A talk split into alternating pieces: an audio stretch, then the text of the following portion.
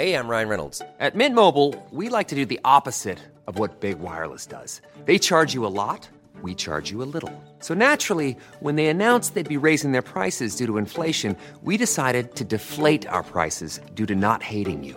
That's right. We're cutting the price of Mint Unlimited from $30 a month to just $15 a month. Give it a try at mintmobile.com slash switch. $45 upfront for three months plus taxes and fees. Promote for new customers for limited time. Unlimited more than 40 gigabytes per month. Slows. Full terms at mintmobile.com. Hey, Dave. Yeah, Randy. Since we founded Bombus, we've always said our socks, underwear, and t shirts are super soft. Any new ideas? Maybe sublimely soft. Or disgustingly cozy? Wait, what? I got it. Bombus. Absurdly comfortable essentials for yourself And for those facing homelessness. because one purchased equals one donated. Wow, did we just write an ad?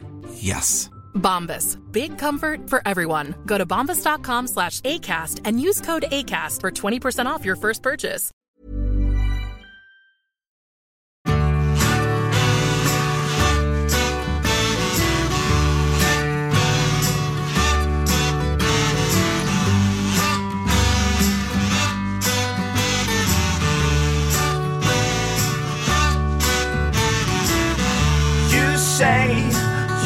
Wanna talk about it. You may rather be choking on it today, whether you like it or not.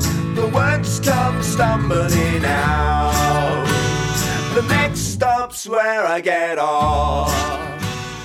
Hej och välkomna till ett nytt avsnitt av den här podcasten som heter Veckans samtal. Som vanligt tillsammans med mig, Johan Alberg, och idag med en annan Albergare i huvudrollen, nämligen Monica Alberg. För er som inte har så bra koll på vem Monica Alberg är så kan jag berätta att Monica är inte någon släkting till mig trots hennes fantastiska efternamn utan hon är framförallt landets absolut främsta kokboksförfattare. Men hon driver även ett café på Thielska galleriet ute på Djurgården i Stockholm, lagar mat till TV. Hon har tidigare vinterpratat och nu senast i sommar så gjorde hon även ett mycket hyllat sommarprat som jag bland många andra tyckte var ett av de absolut bästa sommarpraten. Vi kommer att prata om detta, om Monikas uppväxt, om drivkrafter, hennes tid på Balettakademin i Stockholm, motgångar, ideal och givetvis en hel del matlagning. Förra året skilde sig Monica från den kända skådespelaren Tommy Berggren och idag lever hon tillsammans med den före detta fotbollsspelaren Glenn Schiller. Vi kommer faktiskt prata en hel del om hennes skilsmässa trots att det inte riktigt var planerat att vi skulle göra det. Men jag tycker att Monicas resonemang och tankar kring separationen var så intressanta så att även ni ska få ta del av dem. Jag vill även passa på att tacka Johan Stenström och Jim and Pat Garrett Show som har stått för den fantastiskt härliga vignettmusiken till den här podcasten, så tack så hemskt mycket för det. Nu tycker jag vi rullar på Monica Ahlberg. The next stop's where I get off. Hur mår du Monica? Jag mår bra tycker jag faktiskt. Det, det mesta rullar på och sen så ser jag ju oftast till att jag mår bra genom att jag, jag hjälper mig själv med att må bra genom att jag kommer ut på morgnarna, rör på mig lite. Jag äter gott, dricker gott. Tycker du om hösten rent generellt? Eh, ja, det gör jag faktiskt. Jag, jag, jag, jag älskar hösten. Alltså både färgerna och, och sen kan man ju inte annat än älska den här hösten som har varit med det här fantastiska vädret. Men jag tycker att man har en extra kraft på hösten. Jag tycker helt tvärtom tror jag. Tycker du? Våren tycker jag bara gör ont. Jag är nog lite som det gör ont när knoppar brister. Nej, är det sant? ja. Nej, jag gillar hösten. Jag tycker det är skönt att liksom eh, gå bland de här färgglada löven och med en stickad eh, tröja och en halsduk. Liksom. Det är, jag tycker det är skönt.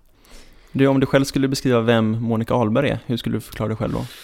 Ja, alltså jag är ju en före detta dansare. Som eh, av en ren tillfällighet eh, en gång hamnade på Rosendals trädgård.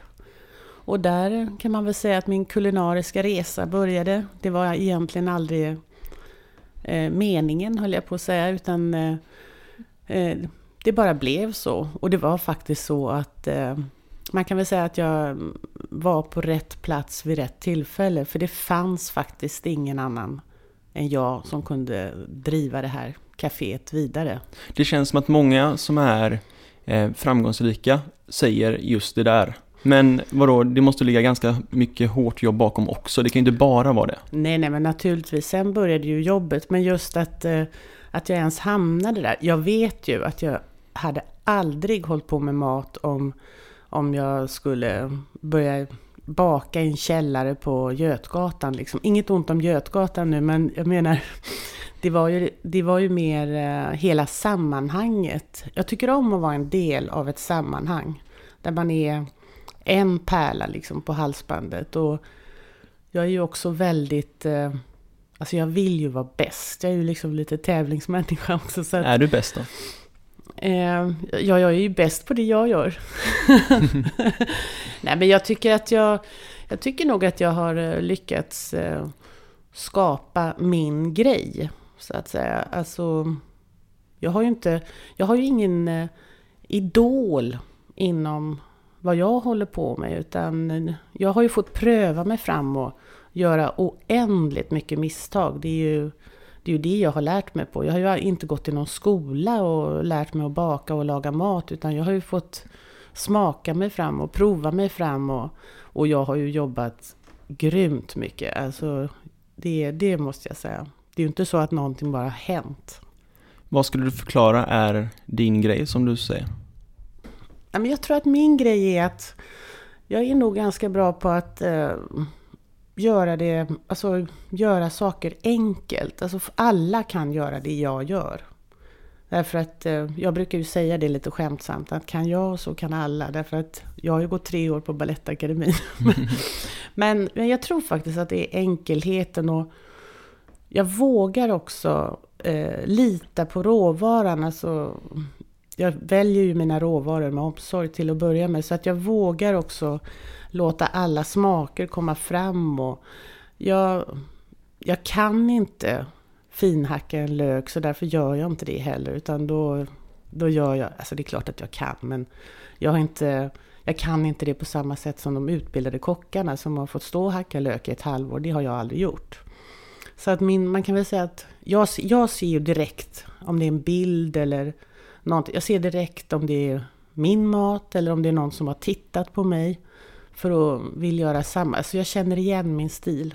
Men du tycker, eller du tror alltså att alla kan laga god och nyttig och ekologiskt bra mat? Absolut. Nu är inte jag så noga med om det är nyttigt, men det är det oftast om det är gott. Men, men eh, absolut så kan alla göra det. Sen är det klart att man måste ju ha ett grundintresse såklart. Eh, men eh, jag vågar nog påstå att alla kan följa mina recept som jag har i Monikas vardagsmat till exempel. För den har jag ju verkligen gjort så, så att alla ska förstå, alla ska kunna få tag på ingredienserna. Det är inga konstigheter.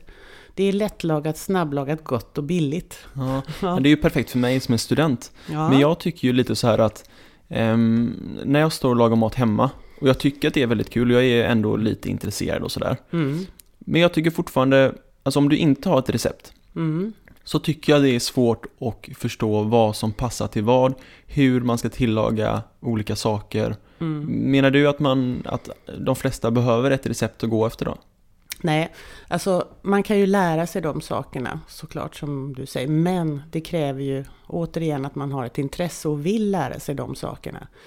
Sen är det ju såklart så att det är ju som med allting, det är ju fråga om en talang. Eh, alla människor har inte förmåga och eh, kunna avgöra om det är tillräckligt salt eller om det ska i mer salt eller hur en smak ska komma fram. Det är verkligen en både talang och träningsfråga.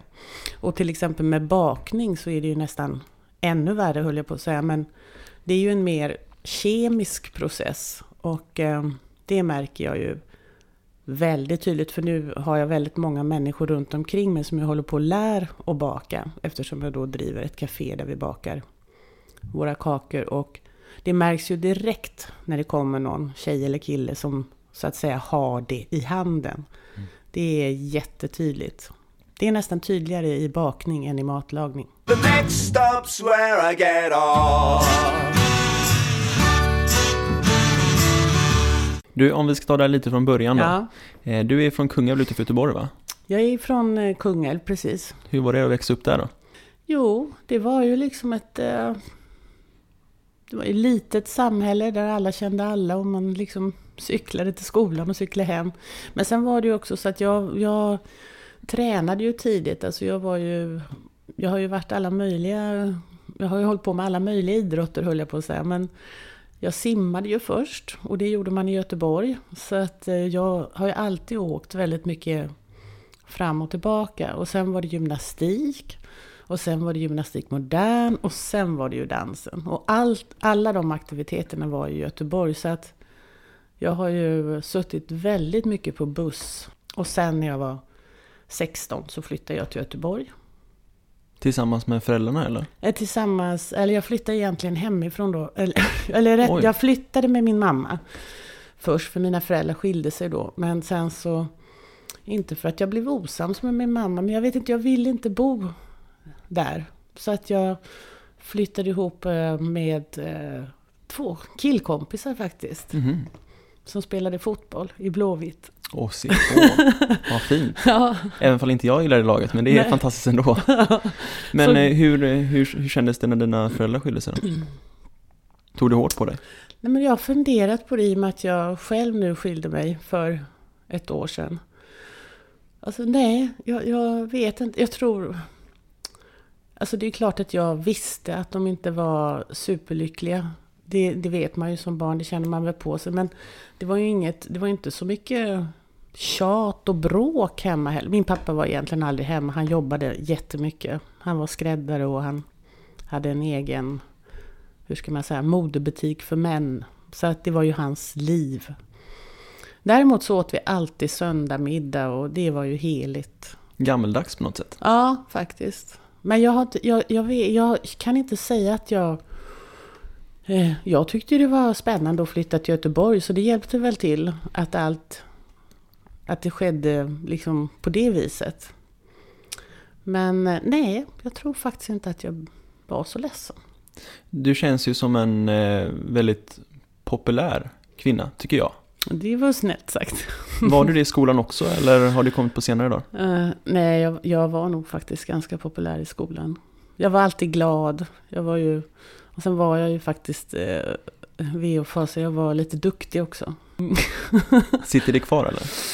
Jo, men det tror jag att det gör. Alltså jag har ju ett extremt eh, lite, alltså jag har ju en tävlingsinstinkt och jag, jag har ett eh, extremt kontrollbehov. Så jag försöker faktiskt verkligen att jobba bort det. Och jag har blivit mycket bättre för det kan jag ju säga då när jag drev upp Rosendal där så litade jag inte på att någon annan kunde göra det lika bra, det som jag gjorde.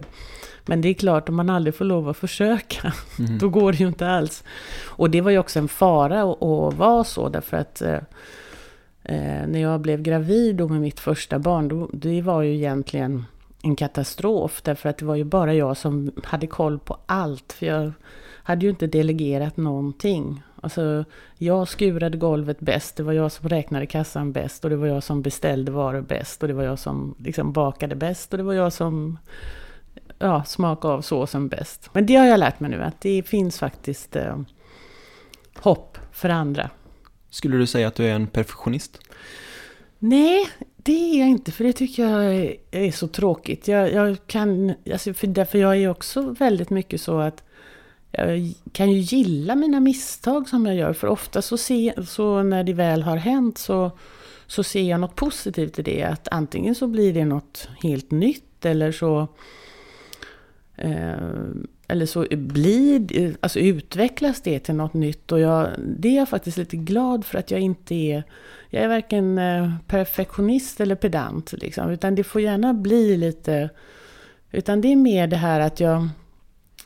Alltså, jag, jag har jättesvårt för att ställa fram en rätt eller en kaka som inte jag själv skulle vilja ha. Alltså som inte jag själv, wow, vad det här ser gott ut. Eller jag är ju väldigt noga med att det ska vara vackert och det ska ja, se gott ut. Och det är faktiskt så att jag brukar säga till nya som börjar jobba i kaféet när de står och säger ja men hur ska ostmackan se ut? Och då har jag lärt mig att säga, ja men gör en som du själv skulle vilja köpa för det priset. Och i 99% av fallen så blir det faktiskt riktigt, riktigt bra. Sen finns det ju alltid de som inte kan ändå. Men... eh, Vad, ja. ty, vad tycker du är viktigast då? Att det ser gott ut eller att det är gott? Alltså ser det gott ut så är det gott i 99% av fallen. Därför att ditt sinne bestämmer sig då för att åh vad det ser gott ut. Då ska det mycket till att det du får in i munnen inte smakar gott. Då är det, då är det illa. Då är det verkligen inte gott. Efter några år där i Göteborg så flyttade du upp till Stockholm nu. Mm. Varför detta? Jag flyttade till Stockholm när jag var 19. Därför att jag skulle gå Balettakademin. Och egentligen ville jag flytta redan alltså när jag gick ut nian. Men det fick jag inte för mina föräldrar. Utan de tyckte att jag måste gå gymnasiet först då. Så då gjorde jag det. Och sen så dagen efter jag hade slutat gymnasiet så satte jag mig på tåget till Stockholm. Det känns som att du blev vuxen ganska snabbt, stämmer det? Ja, eller både ja och nej. Alltså jag tror att jag alltid har varit... Jag har ju alltid varit, eh, som jag sa då, gud vad tråkigt det låter, duktig. Men jag har ju alltid klarat mig själv. Alltså jag är ju ett av de här 60-talets nyckelbarn. Alltså jag hade en nyckel kring halsen sedan jag var sex år. Liksom. Det är ju ingen människa som har brytt sig om hur jag kom hem från skolan. Eller, så det, det har jag skött själv. Och det brukar jag faktiskt också fundera på väldigt mycket nu för tiden. Att som vi håller på, eller jag, med mina barn idag. Det är ju, det är ju helt galet. Curlar du dem? Ja, det gör jag nog fortfarande. Det är ju också tidens anda som, som har gjort det så. Alltså det fanns ju inte så mycket störande moment när jag växte upp. Det var ju inte... Eh, jag menar, det var ju ingen som behövde säga till mig att jag skulle stänga av datorn eller Stäng av telefonen eller håll inte på nu med Instagram eller Facebook, gör läxan. Alltså det, det är ju så mycket som stör barn och ungdomar idag och drar dem ifrån det som man faktiskt eh, måste göra. Och sen är det väl också så att eh, det är klart att växa upp i Stockholm och växa upp i Ytterby, det är ju en himla skillnad. Det var ju inte så mycket, det farligaste vi hade i Ytterby det var ungdomsgården och den bodde vi mitt emot. Och jag vågade inte ens gå dit, jag satt bakom gardinen och tittade varje fredagkväll och tänkte wow. Vad hände där då? Ja, men det var ju ungdomar som samlades med sina moppar och... Men jag menar, det går ju inte att jämföra med hur det är idag. Så får man ju, kan, vågar man ju inte gå hemifrån nästan en fredagkväll och lämna dem ensamma hemma. För då är man ju rädd att hela hemmet är rivet när man kommer hem. Mhm. Hur, hur var det att, att dansa balett då? I Stockholm? Eh, jo, det var ju bra. Jag var ju glad för jag lyckades ju ta mig in då på Balettakademin fastän det var extremt många som sökte det året. Det var ju i den här fame-vågen liksom. Så det kom ju ja, hur många som helst. Och det var ju tre veckors audition och det var mass, man kunde åka ut hela vägen. Men sen så jag, jag träffade ju faktiskt eh, min före detta man första dagen jag var i Stockholm. Så jag hade ju flera anledningar till att hålla mig kvar. Så det, det, det hjälpte väl kanske till. Men jag kom in och sen så gick jag tre år på Balettakademin. Och det var ju fantastiskt såklart. Sen var ju det med allt vad det innebär med, och, eh, eh, alltså med konkurrens och med att alla skulle vara så pinsmala och man skulle vara så lyckad på alla sätt och vis. Där, där kanske var första gången i mitt liv där jag liksom insåg att li, så lätt är det inte minsann. Nu hade jag haft så, så lätt i skolan och lärt mig allting och ja, fixat allting ganska enkelt. Eller väldigt enkelt. Men nu fick man ju ta i lite faktiskt. Var det psykiskt påfrestande att gå där? Nej, Inte psykiskt påfrestande. det var det säkert för vissa. Inte för mig så mycket, men eh, visst fanns det perioder där man kände att eh, oh, var, är det, var det verkligen så här det skulle vara? Men det, var, det är faktiskt så här att det var mer ett sätt att leva. Det blev det ju sen också även när jag jobbade som dansare. Och det konstiga är att det är mitt liv idag också. Alltså allting som jag har sysslat med har ju mer varit som ett sätt att leva än ett jobb. Jag brukar ju säga det också att eh, när jag håller föredrag och sånt att det konstiga med mig är att jag aldrig haft ett jobb utan jag har egentligen alltid sysslat med det som, som jag vill syssla med och som jag hade gjort ändå. Och sen har jag på något egendomligt vis kunnat leva på det. det är, jag har inte känt eh, någon skillnad. Alltså för, jag kände inte ens en skillnad när jag slutade dansa och jag började på Rosendal och började baka. Det var, för mig gick det ut på precis samma sak. Att skapa någonting, ge dig en upplevelse och sen ska du bli glad och tacka. Men, eh, men kan inte det vara ett problem också lite? Alltså att man inte ser det som ett jobb. För jag känner ju det alltså, sådär att om jag är i skolan så tycker jag det är skönt att när man kommer hem kunna stänga av skolan även för att mm. man visserligen måste plugga lite. Men att man kan just skilja på studier och ledig tid. Tycker inte du det? Nej, alltså jag har ju aldrig haft det så. Mitt... Eh jag har aldrig kunnat skilja på mitt yrkesliv och mitt privatliv på det sättet. Och det, det ju, kan ju vara en nackdel på det sättet att, att jag har jobbat för mycket. Att jag jobbar liksom jämt. Jag tänker ju jämt på ja, är det en bok jag håller på med eller sen så måste jag göra ett blogginlägg eller så måste jag göra det eller Eh, och för att inte tala om hur mycket mat jag liksom har lagat genom åren som jag inte har lagat bara för att eh, familjen är hungrig utan bara för att jag måste hitta på något med en viss råvara och sådär. Så men det är ingenting som jag kan säga att jag har själv upplevt varit eh, jobbigt utan eh, och sen har det ju dessutom varit så i mitt fall sen jag slutade på Rosendal för 12 år sedan att jag har ju alltid jobbat hemifrån. Så det blir ju ännu värre. Alltså, jag har ju, hela, hela min tillvaro har ju varit då så att säga mitt jobb, fast jag inte har sett det som ett jobb egentligen. Men trivs du med det? Jag trivs absolut med det därför att jag, jag är för det första ingen eh, stillasittande människa. Utan jag tycker om att ha fullt ös hela tiden. Det är, det är roligt bara. Sen är det klart att jag nu med ålderns rätt, höll jag på att säga, jag blir äldre och äldre jag också, så känner jag ju att jag... Eh, nu har jag mer behov av att stänga av hjärnan, alltså ta en paus. Eh, I alla fall en dag i veckan. Men det blir sällan så därför att nu eh, går den dagen som jag har planerat. Det är så, ja nu sitter ju du här och stör mig. men, men eh, det blir också ofta en kontorsdag för att jag, ja, då ska man beställa varor och fakturor ska betalas och löner och gud vet vad. Och man ska öppna posten och... Så att det... Eh, men det är ändå så att jag kan gå och skrota här hemma då och göra de sakerna samtidigt som tvättmaskinen går. Och, men jag kan inte säga att jag tycker att det är... Jag tycker eh, det är så mitt liv alltid har varit på något sätt. Och det kommer nog vara så så länge jag orkar höll jag på att säga. Blir det oftast måndagar som blir de lediga dagarna för dig? Ja, det blir ju det naturligt nu då eftersom eh, museet som jag driver ett café på är stängt på måndagar, Tilska galleriet.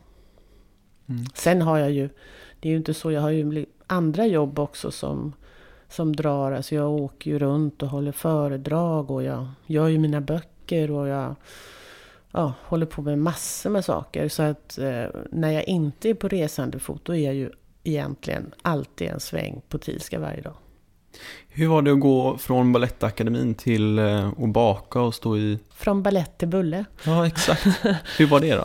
För mig har det inte varit en stor förändring. Det var ju den vanligaste frågan jag fick då Alltså när det började bege sig då efter min första bok där så skulle ju alla journalister fråga Åh, hur kan man gå från ballett till bulle? Det är ju jättekonstigt. Rosendals trädgårdscafé. Ja, precis. Eh, men som jag säger, det, det, har inte, för mig var det egentligen inget stort steg för det var jag gick ju från ett kreativt yrke till ett annat kreativt. Och det är därför jag säger det att det hade aldrig hänt om, eh, om jag skulle börja baka i ett vanligt bageri någonstans som inte som inte hade den här andan som Rosendal hade. Och det är ju samma nu på Tilska. Jag tycker om att vara en del av någonting. Att jag tycker om att mitt café ligger i ett museum där jag får omge mig av konst och en vacker skulpturpark. Och så var det ju på Rosendal också. Och jag kunde lika gärna eh, på Rosendal blivit eh, hamnat egentligen i trädgården eller det var ju inte alls så att jag eh, sökte mig dit för att jag skulle baka. Det var ju det. Och, och jag kan ju säga så här att eh, när jag fick frågan då, eller påståendet var det väl nästan mer, för det var ju, det var ju lite paniskt nästan, vem ska driva det vidare? Då tänkte jag ju, men herregisses, de kan inte vara riktigt kloka. Jag kan, kan ju inte baka. Men det kunde jag. Hur stor framgång var det för dig, eh, speciellt med den här boken då, Rosendals trädgårdscafé? Hur stort genombrott var det för dig personligen? Nej, men det är klart, det var ju, det var inte bara för mig personligen, det var ju, det var ju för hela Rosendal och sen var det ju för hela all framtida kokboksutgivning. Det är klart, det var ju som en bomb som kom. Alltså den, det var ju så att eh, eh Eh, jag hade ju jobbat på Rosendal några år när den kom och ehm, det var ju så här, Rosendal var ju bara öppet på helgerna i början. Och, eh, och, sen så höll jag på där, och, eller vi alla höll ju på att förbereda hela veckorna och jobba med olika saker. Det var ju flera år av en uppbyggnad, men jag var ju där och bakade i veckorna och fyllde frysar och sånt där. Och eh, Abbe Bonnier, Lill-Abbe, inte då gamla Abbe, utan lilla Abbe, som, han var en av de första stamgästerna kan man säga. Du vet en sån där människa som kan få kaffe när det är stängt. Mm. Så han kom med sin eh, familj eh, ofta. Och han sa ju jättetidigt, alltså kanske när jag hade varit där bara något halvår, att men ska du inte ta och göra en bok om det här? Och då tänkte jag faktiskt samma sak. Jag tänkte, han kan inte vara riktigt klok, jag kan väl inte göra en bok. Men hur som helst, så det där låg ju någonstans i bakhuvudet i, ja, i flera år faktiskt. Och sen var det så att vi var på en resa till ett litet familjeägt hotell i Frankrike, i Saint-Paul de Vence, eh, som heter La Colombe. Och när vi skulle åka hem därifrån, då var hela vestibulen full med kartonger och grejer och jag var ju tvungen att fråga vad är det där? Och då säger då mamman i familjen, åh, oh, det är våran bok, ni måste ha ett exemplar med er till Sverige. Och så tog hon upp en och och skrev den till Monica och Tommy från familjen Ro. Och så öppnade jag den. Och det första jag fick upp, det var alltså en, ett fiskben. Alltså var helt naket, alltså skrapat. Allt kött var borta.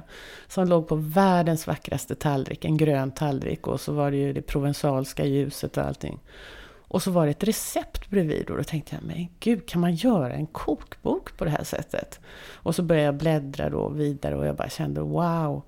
Och så var det lite teckningar och grejer och det var inte vilka teckningar som helst utan det var från en ung Picasso som hade bott där när han var fattig och betalat då genom att rita en teckning och slänga upp på väggen. Och sen så var det en berättelse om familjen. Jag kan väl säga så här, det, egentligen har den ingen likhet med Rosendalsboken, men jag fick hela idén på stående fot. Så jag åkte hem och ringde Abbe, som vi kanske nästan hade glömt bort det här vad han hade sagt då att ja men hej det är Monica, så jag, nu har jag kommit på hur den ska se ut. Ja, säger han och jag bjuder på lunch i stan. Så jag åkte ner, cyklade ner, kommer ihåg, till det här Birger Bar där på Birger och så sa jag till Abbe, Jätteivrig var jag. Jag Jag, tror inte jag hade satt mig nästan. Men jag sa du förstår Abbe, den ska vara så stor så den inte går in i en bokhylla. Och pappret ska vara så fint så varenda fläck syns. Och det ska inte vara en matfotograf, det ska vara en modefotograf. Och formgivningen, den ska vara alldeles extraordinär. Ja, och så just det, så ska det vara lite handritat och handskrivet av mina vänner också. Och när jag tittade upp på Abbe så var han ju alldeles grön i ansiktet. Och han fick väl fram någonting till slut sådär att ja, det var inte riktigt, det var inte riktigt så jag menar. Och det är väl klart, det här har jag ju funderat på massor med gånger hur jag ens vågade ringa upp honom och säga allt det här. För vem var jag, liksom en dansare som hade börjat baka i en trädgård och nu sitter jag där och presenterar en kokbok som är dyrare än någon som någonsin har gjorts. Sen var det faktiskt så här också att han hade ingen makt på den tiden. Nu har han ju all makt. Han hade kunnat bara säga yes. Så han sa ja, att det där var ju för stort för honom att ta ett beslut om. Du får komma upp på Bonniers och presentera det här själv. Och det gjorde jag. Inte en gång, utan åtta gånger. Mm. Mm. och anledningen till att det blev åtta gånger, det var för att de kunde inte säga ja och de kunde inte säga nej. Och anledningen till att det inte blev Bonniers till slut, det var att eh, när jag var där åttonde gången så var det en tant som sa Lilla vän! Förstår inte du att Rosendals trädgård är en ren Stockholmsföreteelse? Och det där ekologiska, det går över. Och detta var 1993. Och eh, hon har nog ångrat det massor med gånger. Vet du vem den här damen är? Ja, absolut. Hon sa det till mig. Hon lever faktiskt inte längre. Men Okej. eh, jag vill inte säga hennes namn för Nej. man ska inte skända de döda. Men, men eh, hon har nog ångrat, hon, hon hann ju uppleva allting som eh, och det var inte så, så lyckat sagt faktiskt. Sen så kom jag, åkte jag hem, för det ska man veta att förlagsbranschen är värsta skvallerbranschen. Och eh, jag hann väl inte mer än innanför dörren förrän telefonen ringde. Och då var det en man som heter Lars Hjalmarsson som eh, han hade ett eh, litet förlag. och, eh, Det var lite konstigt att han ringde till mig. Därför att hans förlag gav ju mest ut politiska böcker och med titlar som Per Albin och jag och helst i socialistisk anda. Men då sa han i alla fall så här, jag har hört att du har en bok. Om du kommer upp till mig så får jag titta på det där så ska du få svar direkt. Och jag hade ju ingen bok, jag hade ju bara den här meningen som jag sa till Abbe. Men jag åkte upp till honom i alla fall och sa samma sak. Att den ska vara så stor så den inte går in i en bokhylla och så vidare. Var, var det någon tanke med det att den inte skulle gå in i en Ja, bokhylla? därför den skulle ligga framme. Mm. är Såklart. smart. Ja. Mm. Nej, och sen har, så berättade han för mig eh, tio år senare att han, han sa till sin sekreterare när jag gick ut därifrån att shit, den där boken är bäst att vi gör för annars gör hon den själv. Och det gjorde han ju rätt i därför att eh, ja, resten är historia som vi brukar säga. Ska vi berätta historien då? Ja, nej, men sen så jag kan säga också så här, vilket också var lite konstigt. Och jag vet inte var jag fick all kraft ifrån egentligen, för jag har ju själv skrivit på baksidan av den boken. Det skulle bli en bok utöver det vanliga, det visste jag. Hur fan kan man skriva något sånt? Det skulle jag aldrig våga idag. Men det gjorde jag. Och vad jag menade med det, eller jag har försökt att tänka vad jag menar med det, och det var ju säkert det att nu hade ju liksom det börjat rulla på Rosendal och i min värld var det ju så att det räckte ju att alla som kom till Rosendal köpte en bok och det var jag helt säker på att de skulle göra.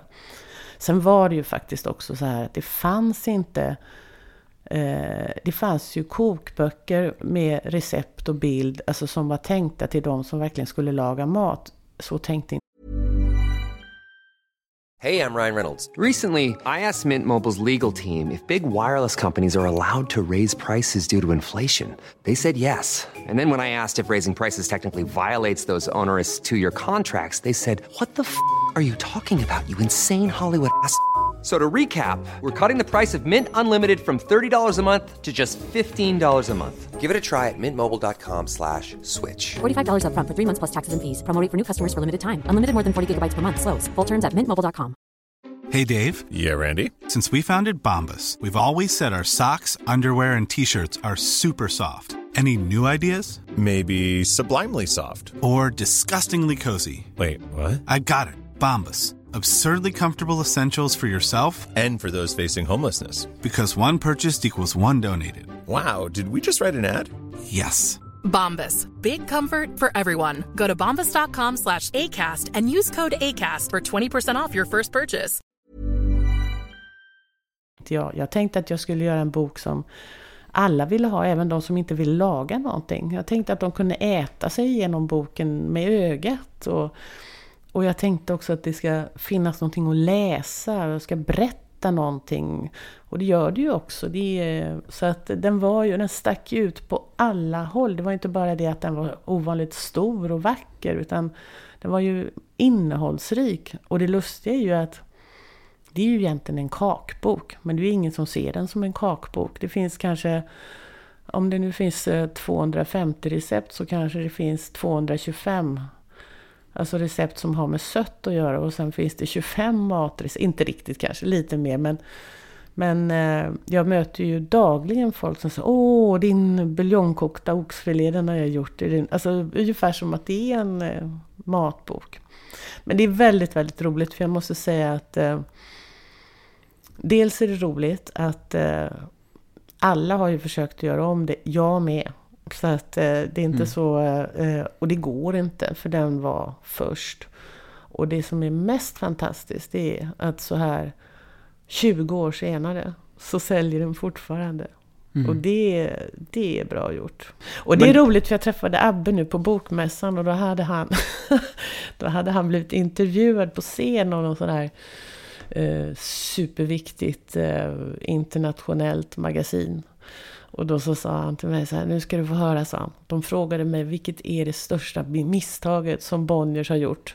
Och då tänker man ju att han kanske skulle säga att de tackar nej till Astrid Lindgren. Men det hade, sa han inte, utan han sa ja, det var att vi inte gjorde den här eh, Rosendals trädgårdscafé med Monica Ahlberg. Mm. Och så tog han det här, för då hade han också precis eh, läst det här att eh, min var den mest, alltså tredje mest sålda, att det var vår kokbok och sju sorters kakor. Men de är först. väl inte ens någon enskild Nej, och person? då, det var det han också sa. Så egentligen är du först. Ja, Ja. exakt.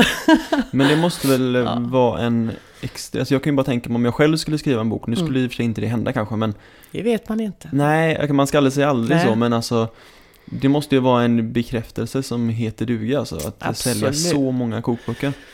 Ja, men jag tycker inte, alltså det är inte, det är inte, det är inte det att jag har sålt så många som jag tycker är mm, det mest fantastiska. Utan jag är mest stolt över faktiskt vad den har inneburit. Dels så har den ju naturligtvis inneburit att människor har lagat väldigt mycket i sitt kök och bakat och haft sig. Men att den faktiskt, den kommer ju gå till historien för det var den som förändrade kokboksutgivningen för all framtid. Och det måste jag säga att när jag ligger på kudden och känner mig värdelös, som jag gör ibland och tänker, vad fan, du kan ju ingenting. Och då när jag tänker på det, då, då när jag vill vara snäll mot mig så tänker jag att ja, men du har gjort det i alla fall. Det känns ju som att alla hem, i alla fall när jag växte upp, har en Monica Ahlberg-bok hemma. Ja, det är bra tycker jag. Ja, men det måste du ju tycka. Men det Ja, måste nu, har, nu för tiden har de ju några att välja på i och för sig. Jag har ju gjort 20 kokböcker idag. Exakt. Så det finns ju några att ta av. Men, men faktum är ju att eh, alla har åtminstone sett en Monica Ahlberg-bok. Det tror jag. Det är ju fantastiskt. Mm. Men skulle du själv, för du, du har ju lagat en hel del mat i tv också. Mm. Skulle du själv säga att du är en tv-kock eller en matkreatör? Jag, jag tycker matkreatör är ett sånt fantastiskt bra ord. Men sen så älskar jag ju att göra tv så att eh, jag vill inte förringa det på något vis. Men tv-kock låter ju mycket tråkigare. Jag är ju inte det heller. Alltså, jag skulle vilja säga att jag är liksom en inspiratör också. Jag, jag gillar ju verkligen att Eh, ja, till exempel om, om du skulle säga till mig, nej men jag, jag tycker det är tråkigt att laga mat. Jag skulle gill, älska att få stå och laga mat med dig och förvåna dig. Och du skulle verkligen tycka att wow, vad kul det här var och vad gott det blev. Alltså jag gillar ju verkligen att inspirera människor till att göra det själva. Mm, men det måste också vara lite, alltså jag förstår att det går att göra med en bok eller när du är med och sådär. Men det svåra måste väl vara att få folk att inse själva på något sätt. Ja men det går ju att göra när jag gör det på tv också. Ja, Det- jo absolut. Ja, Men det måste ändå kännas, alltså det är ju svårt att ändra någons beteende. Det är ju bland det svåraste man kan göra. Jo, jo, självklart. Nej, men det var inte frågan om att jag skulle ändra ditt beteende, utan mer få dig att inse hur enkelt det kan vara. Sen är det ju klart att det är lättare om jag är i närheten. Men jag märker ju det också på dagarna när jag träffar mina, eh, eh, ja, våra besökare och de som har mina böcker, att det är ju det är ju också, det är ju det här som också är likheten, om man säger från mitt tidigare liv. Jag känner ju mig nästan som att jag står på en scen varje dag, även om jag går och bär disk eller vad jag gör. Därför att det är så många som kommer fram och tackar för vad jag har gjort för dem, och fast jag aldrig har träffat dem. Och all, folk ropar ju Monica, alltså såna, jag vänder mig om och tror att det är någon jag känner, men liksom, Mm. det är det ju inte. Är det så när du går ner på ICA här också? Ja, men det där är lite, det där är faktiskt eh, väldigt roligt. Eh, alltså har man varit i TV precis då, då kommer ju folk fram och börjar prata och vill ha, liksom, diskutera. Men sen så, eh, det kan jag inte säga att de gör alltid. Men sen har jag ju upptäckt att just när jag tror att ingen känner igen mig så mm, då kan jag göra något, köpa en grej kanske som de inte hade förväntat sig att jag skulle köpa. Och så, då kan de helt plötsligt öppna munnen och säga så, där ser man. ja, så att, eh, men det är inte, jag måste säga jag tycker jag är perfekt känd. Jag är helt okänd eh, när jag vill vara okänd och jag är känd när jag behöver vara känd. Vilka är det främst som känner igen dig då? Ja, men det har också förändrats lite faktiskt på att se med just Monikas vardagsmat. Före det så vill jag nog säga att det var din mamma och sådär. Alltså tanter och farbröder i min egen ålder och uppåt. Men eh, sen med Monikas vardagsmat så kom det, rasade det in ungdomar. Och, därför att det blev en väldigt populär studentpresent i året. Mm. Och, eh, och så började det också med att eh, mammorna eller papporna köpte den och sen så wow, det här kanske är något för min eh, son eller dotter som nu eh, tar studenten eller ska flytta hemifrån. Och, så att det är jättemånga som har köpt en som säger, åh, jag köpte en till mig själv, men nu måste min dotter ha en också, eller nu måste min son ha en. Så att den fick en eh, spridning på ett helt annat sätt. Och sen vet jag inte, sen är det klart att eh, jag har ju varit sen med allt som har med sociala medier att göra. Jag, hade, jag, hade ett, eh, jag var sen med datoranvändning också. Så mina första fem böcker skrev jag med en penna. Men eh, sen tröttnade ju förlaget på att ha någon som skulle sitta och skriva in det. Så de ställde bara en dator utanför dörren helt plötsligt. Men, så jag har ju... Jag brukar säga det, jag är den sista länken till IT-världen. Men Eh, nu i alla fall så har jag eh, hoppat på, nu har jag en sån här officiell Facebook-sida och jag till och med Instagram sedan en kort tid tillbaka. Och, och du bloggar ju till Och jag bloggar, precis. Men jag kan säga att min, den första blogg jag läste, det var min egen. Mm. så jag, jag visste, visste, inte, och det gör jag ju under eh, allt om mat. Och, så det, det är inte så att jag bara hittade på att jag skulle ha en blogg. Altamat skulle börja en ny sajt så, och då ringde de till mig och de hade massor med förslag på vad de tyckte att jag kunde göra där. Men det var ingenting som jag tyckte lät intressant och då mumlade hon bara till slut så här, ja, ja, ja, men då har vi bara bloggarna kvar. Mm. Jaha, så jag, vadå, vad är det? och sen blev jag kvar där, så det gör jag fortfarande. Vad är det svåraste med att driva ett café? Ja, det svåraste med att driva ett café just på ett museum är ju flera saker. Därför att eh, självklart är det så att jag är lite beroende av eh, vad det är för utställningar som visas. Sen har jag ju vid sidan om lyckats få en egen publik också. Man kan, man kan gå till kaféet utan att eh, gå in i museet så att säga.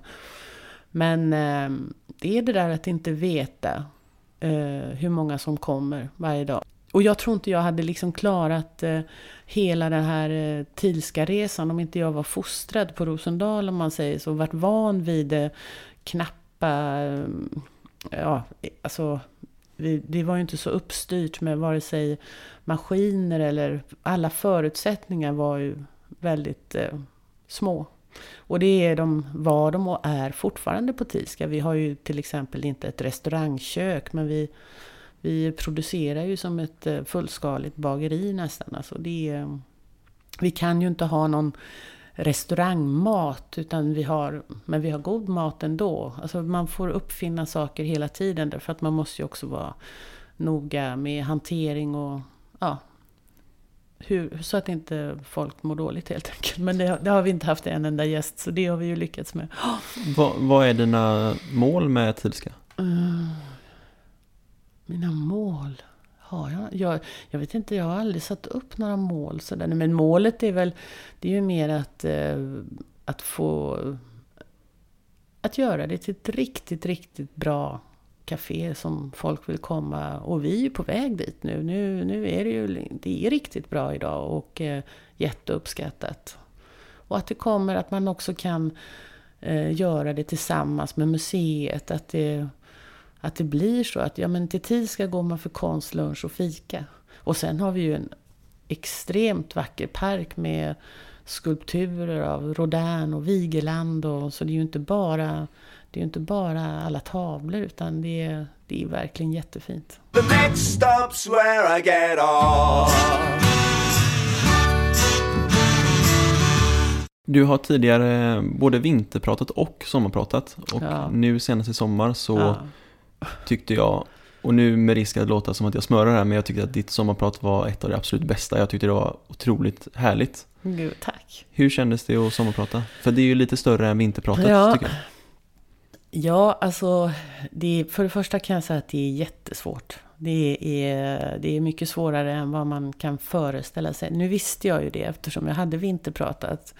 Men precis som du säger så nu kanske i och för sig vinterpratarna håller på att bli, det håller ju på att bli mer och mer. Men då när jag gjorde det så tror jag, jag tror att det var andra året de hade det. Så då, vi var väl bara fem eller sex tror jag det året. Och det var ju inte så ja, det var inte så många som visste om det då, men det var ju folk som visste om det såklart då också. Men jag visste ju hur svårt det var och jag kände väl först, måste jag erkänna, att när Bibi Röde ringde då och, och sa att jag skulle vara en av sommarpratarna i år så då fick jag lite panik, för jag har ju haft ett ganska innehållsrikt år faktiskt, måste jag säga då. Både, både glädjefyllt och sorgefyllt och dramatiskt på många sätt och vis. Så att jag tyckte att det var kändes lite för nära. För det går inte att sitta där och inte vara helt ärlig. Och nu var det ju många som visste om allting som hade hänt i mitt liv också. Det hade varit mycket bråk på Tilska, jag hade skilt mig och hade träffat en ny man. Och, och då, det är inte så lätt att så tidigt vara helt öppen med alla de ämnena. Så min svår... Alltså jag sa först till Bibi, snälla, snälla Bibi, kan jag inte få ha det om fem år istället? För då kan jag berätta allt. Då kan jag göra ett sommarprogram så hela Sverige gråter. Men då sa nej, nej, om fem år kan du ha ett till. Kom ihåg det nu Bibi. Mm, Men så min, min svåraste sak med, med i år, det var ju att eh, säga mycket, men ändå hålla igen. Och ändå inte lämna ut eh, folk i min närhet för mycket. Men jag ville ju ändå att folk skulle förstå att det fanns en period i, i mitt liv här senaste tiden där det var väldigt stökigt kring mig. Ja. Jag tycker det kändes som att, att det fanns någon underton av något dystert Mm. Om man mm. säger så. Mm. Men att du inte berättade. Men jag tyckte att det gjorde så att sommarpratet blev lite bättre också. Eller bra på ett annat sätt. Mm. Att det fanns någon underton där. Mm. Jag beundrar faktiskt nästan mig själv att jag liksom rattade allting så som jag gjorde. Och att, eh, att jag... Det var ju också tur att jag i vissa fall valde att hålla ett fokus och mer eh, än att, än att försöka förändra det som skedde just. Utan att jag mer eh, lät andra runt omkring mig göra sina misstag. Och själv koncentrerade jag mig på det som jag visste att jag skulle kunna hantera, nämligen göra mitt jobb bra, vinna publiken, eh, försöka skilja mig på ett bra sätt. Eh, inte, alltså, jag, jag, jag, tycker själv att eh, jag skötte mina kort rätt så bra faktiskt. Jag tyckte det var väldigt kul också för att jag tycker att musiken är en del av sommarpraten. Ja. Och jag tycker ofta att det kan bli att man snöar in på någonting. Ja. Men du hade väldigt mycket olika. Du hade både Simon Garfunkel och Avicii. Ja. Hur tänkte du där? och jag hade Kenta och jag hade, jag hade Monteverdi. Jo men jag valde ju musik. Eh, alltså jag ska säga det, jag fick faktiskt väldigt mycket beröm för min musik även i mitt vinterprat. Och jag gillar ju musik. Alltså jag har ju då musiken sen dansen. Jag älskar musik. Och... Eh, jag håller med dig. Musiken är asviktig i ett eh, sommarprat. Eh, I mitt fall så valde jag ju låtar efter, som skulle passa med det jag just hade pratat om. Så var det något eh, tungt som jag hade pratat om, det är klart att då blev det en lite deppigare låt. Liksom. Och var det, var det något eh, annat så blev det ju något som stämde med det. Så att jag valde helt enkelt låtar som skulle passa till det jag just hade sagt. Eller till vad jag precis skulle säga. Vissa de eh, har jag hört att vissa tycker att det är en extrem tyngd att liksom sitta och skriva ett sommarprat och liksom att eh, i och med att man vet att det är så många som kommer att lyssna på det. Mm. Hur känner du kring det? Känner du liksom dig tyngd över att du skulle göra det här eller var det bara det här roliga? Ja, men först så det var ju, är det ju väldigt ångestladdat innan man har kommit på hur man ska lägga upp det. Det, det, var, det, var, det är den värsta tiden och min tid började ju rinna iväg. Jag hade inte, jag hade inte ens, eh, jag visste inte hur jag skulle börja det hela. Men sen så var vi faktiskt en helg på Marstrand och, eh, och då sa jag till Glenn att nej men nu får du gå ut härifrån, nu måste jag, nu måste jag tänka. Och då, då blev det helt naturligt att, eh, Alltså att jag byggde upp det kring en slags tillvaro på Marstrand och dök ner i, i ämnen där. Alltså som passade. Och det tror jag var ett lyckokast. För då hade jag sån hjälp också av att jag kunde beskriva vad jag ser och, och därigenom då beskriva vad jag kände. Sen så tänkte jag inte så mycket på att det var så många som skulle lyssna. Jag tänkte mer på alla de här som skulle recensera.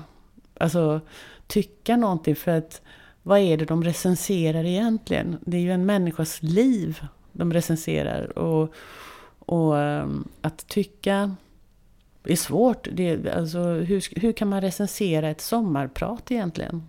Det är ju någonting som handlar om människan som pratar i de flesta fall. Det är ju väldigt få som helt kastas ut och börjar prata om något helt annat än sig själv. Det var ju någon som sa om man kan räkna hur många jag det är i ett sommarprat så är det ju väldigt många. Så att det tänkte jag mer på. Att man skulle öppna alla tidningar och, och sen så få läsa hur dålig man var. För jag är också lite så här katastrofinriktad. Att jag går alltid ut ifrån att det ska vara dåligt. Att det inte blir så bra som jag hade tänkt. Jag har ju så höga krav på mig själv så att eh, ja, ska jag göra det här så vill jag ju att det ska bli kanon. Annars så kan det kvitta. Är det snarare höga krav än dåligt självförtroende? Eh, alltså det är ju en kombination, tror jag. Alltså har man höga krav på sig själv då... Då... Eh, då ja, nu höll jag på att ändra mig på en gång, men, men i alla fall så fungerar det så för mig att... Eh, alltså jag kan inte säga att jag har dåligt självförtroende, men jag har ju inget jag har inget, eh, jag är, inte, jag är liksom inte självsäker. Jag, jag tänker inte så här, men det där kan klara, kommer jag klara. Utan jag tänker snarare så här, herre gisses, hur ska jag klara det här? Men jag gillar också den eh, laddningen. Jag gillar att, att tänka så här, shit, kommer jag klara det här? Alltså för jag, jag blir liksom lite taggad av det. Och det är ju det som har drivit mig framåt hela tiden. Alltså, jag har ju of, alltså oftast sagt ja till saker som jag eh, nästan är rädd att jag inte klarar av. Men jag ska fan mig klara av det. Alltså jag har, har någon slags envishet där som har drivit mig framåt. Första gången jag träffade dig mm. så tyckte jag att jag tyckte det kändes som att vi klickade väldigt bra. Mm. Och jag mm. undrar om du också tyckte det eller om du är väldigt socialkompetent. Nej men jag tyckte det också. Sen är jag, jag tror inte att jag är så svår. Jag är, jag är nog, alltså jag är nog väldigt social. Jag älskar att prata med folk och jag, jag, jag tror inte att någon upplever mig som eh, eh, svår. Alltså jag vet att tjejerna och killarna som jobbar för mig, så jag vet att de tycker att jag är en kanonchef. Jag, jag, liksom, jag håller ju på, jag, kan vara, alltså jag är hård när det gäller. Men eh, därför att jag vill ha ordning och reda där. Alltså man får ju inte, men eh, jag skrattar ju och skojar och vi har ju skitkul när vi jobbar måste jag säga. Och, eh, så att, eh, ja, jag är social, men det klickade faktiskt mellan oss. Ja, vad härligt. Vad tur att det inte bara var jag som tyckte det. Nej. Men alltså, är det någonting som, man bara, alltså, som du bara kan liksom limma på också? Att du är trevlig fast du fejkar det på något sätt? Uh, inte, inte, inte helt fullt ut. Jag är dålig på att ljuga och jag är dålig på... Alltså, gudskelov så är det så här att jag är så en positiv människa så jag tror, jag tror gott om alla. Eh, de måste bevisa sin motsats först och verkligen bli ett rötägg innan jag ska börja tycka illa om någon. Sådär. Jag, jag, jag ehm, så, men jag, jag har svårt, om det är någon som har eh, sårat mig eller verkligen burit sig illa åt, då har jag, gett, då har jag väldigt svårt att, eh, att ehm, ja, låtsas som att jag gillar dig ändå. Jag kan göra det också, men då, då, har, jag, då har jag sagt till dig att jag, jag, jag gillar inte det du gör eller, eller hur, du, hur du gör. Du är så rak ändå? Ja, det är jag. Därför att jag kan inte dölja det. det. Det går inte. Och det blir ofta bättre när man har sagt det då. Nu, det här har ju inte hänt så många gånger, men jag säger om man får, får ur sig det. Och det är bra att vara sån, därför då är man absolut inte långsint. För då är det över för mig. När jag har sagt, om jag har blivit arg på någonting, då säger jag det direkt och sen så Sen har jag glömt det. Sen är det inte glömt, men sen kan man inte hålla på och älta det. Det finns ju inget värre än de här människorna som går och suger på ett elände år efter år och sen plötsligt kommer det tio år senare, ja men det du sa den gången, 1972. Alltså det går ju inte. Nej. Det känns som att du har menat här att du är väldigt envis i alla fall. Ja, det är jag. Hur yttras det då? Ja, men det yttrar sig att jag ger inte upp. Alltså jag, jag ger mig inte så lätt. Om, om det går åt helvete, då reser jag mig igen. Alltså det, det, det måste jag göra. Det, jag är envis. Har du varit med om många motgångar, hårda motgångar förutom då skilsmässa och sådär? Alltså nu tycker inte jag att min skilsmässa direkt var en motgång. Det är klart att det är, det är ju, en, det är ju alltid sorgligt att, det, att man inte... En skilsmässa är ju alltid sorglig, så att säga. Men, ja, exakt. Men, men det måste väl vara ändå något slags, inte trauma, men det måste ju sätta spår i en, även om man går ut ur det starkt. Mm.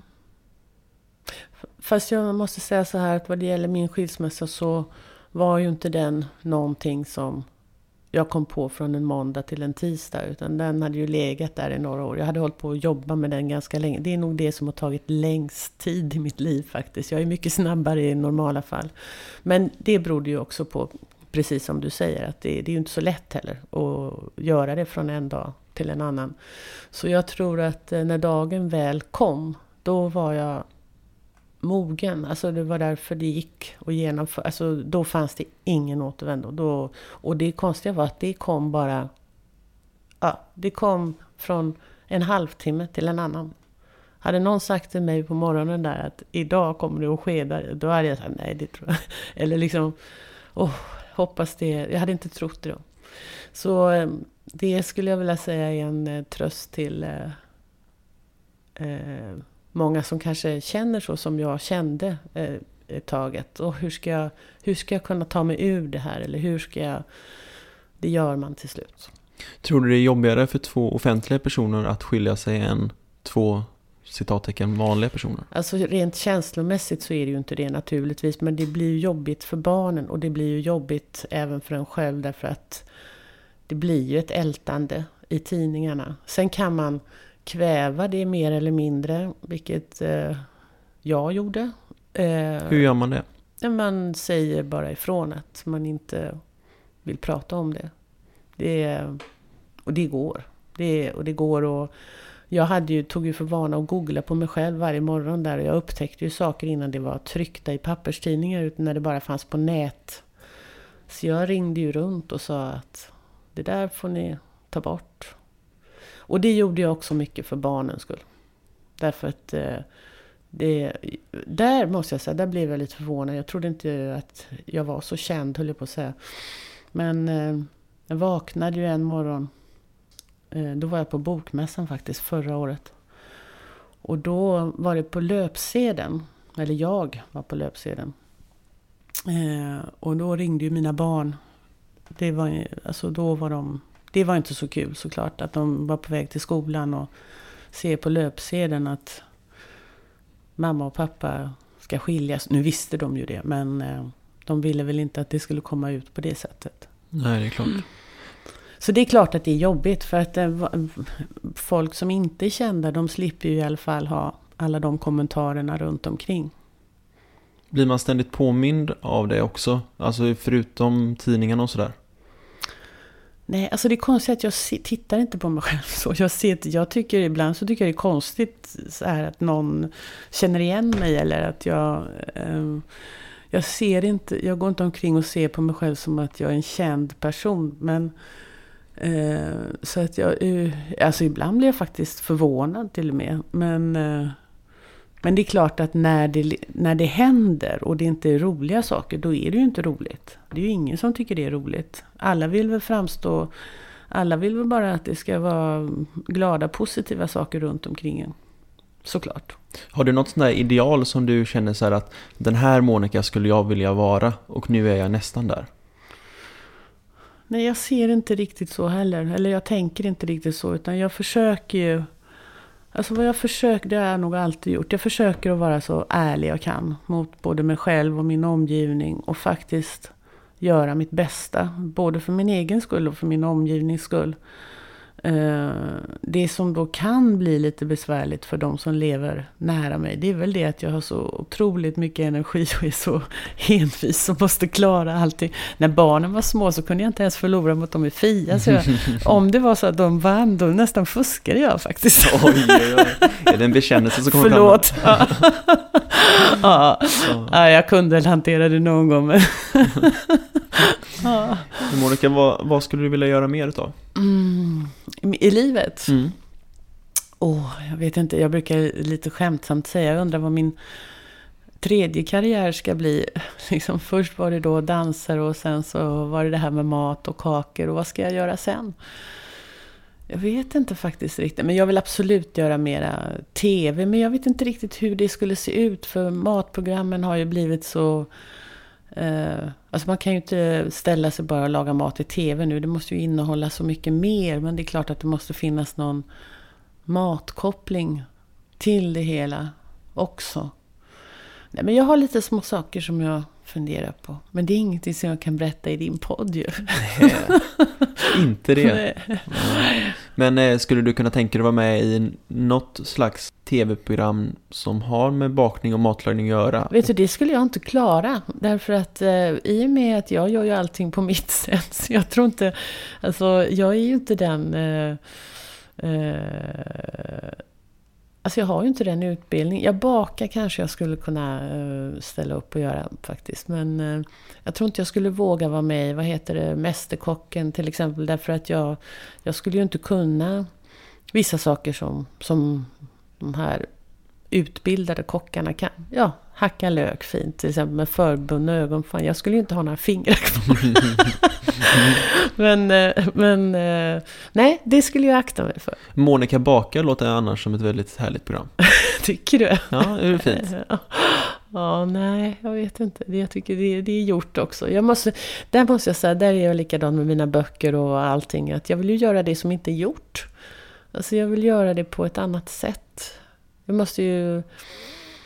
Jag har ju ändå, trots att jag har gjort 20 kokböcker så har jag lyckats eh, faktiskt hitta nya ingångsvinklar och ämnen. Och sen så kan någon säga nu, ja men vadå, det finns ju massor med brödböcker. Ja, men det fanns ingen innan jag gjorde min bröd och marmelad. Mm. Så att liksom, sen att eh, andra har kommit efter. Men faktiskt så, det känner jag att eh, det har jag ändå hittat på något sätt. Är det någonting som jag inte har tagit upp med dig som du trodde att jag ville prata med dig om, Monica? Eh, nej, jag vet inte. eh, jag vet inte faktiskt. Nej, men det ska väl vara det, den vanligaste frågan jag får nu för tiden. Det är ju eh, hur jag trivs i stan. Hur trivs du i stan då? Jo, men jag trivs faktiskt jättebra i stan. Eh, nu, har jag ju, nu sitter ju du här i mitt kök och i min lägenhet. Jag har ju nästan gjort det som, som, som jag bor på landet. Är det detta så kallat shabby chic eller? Ja, det här är nog lite shabby chic faktiskt. Och Då, det var ju väldigt shabby när jag flyttade hit. Det här var ju ett riktigt eh, renoveringsobjekt.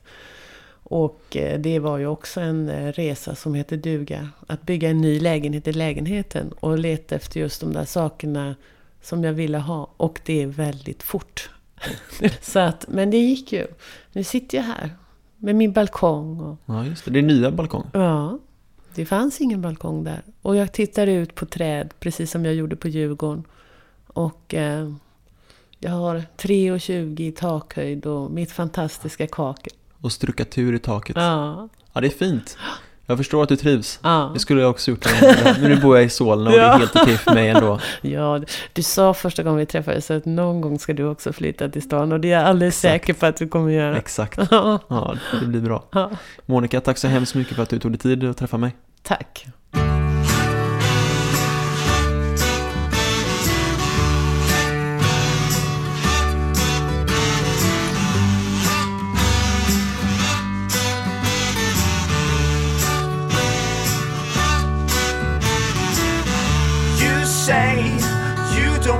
Talk about it. You may rather be choking on it today, whether you like it or not. The words come stumbling out. The next stop's where I get off.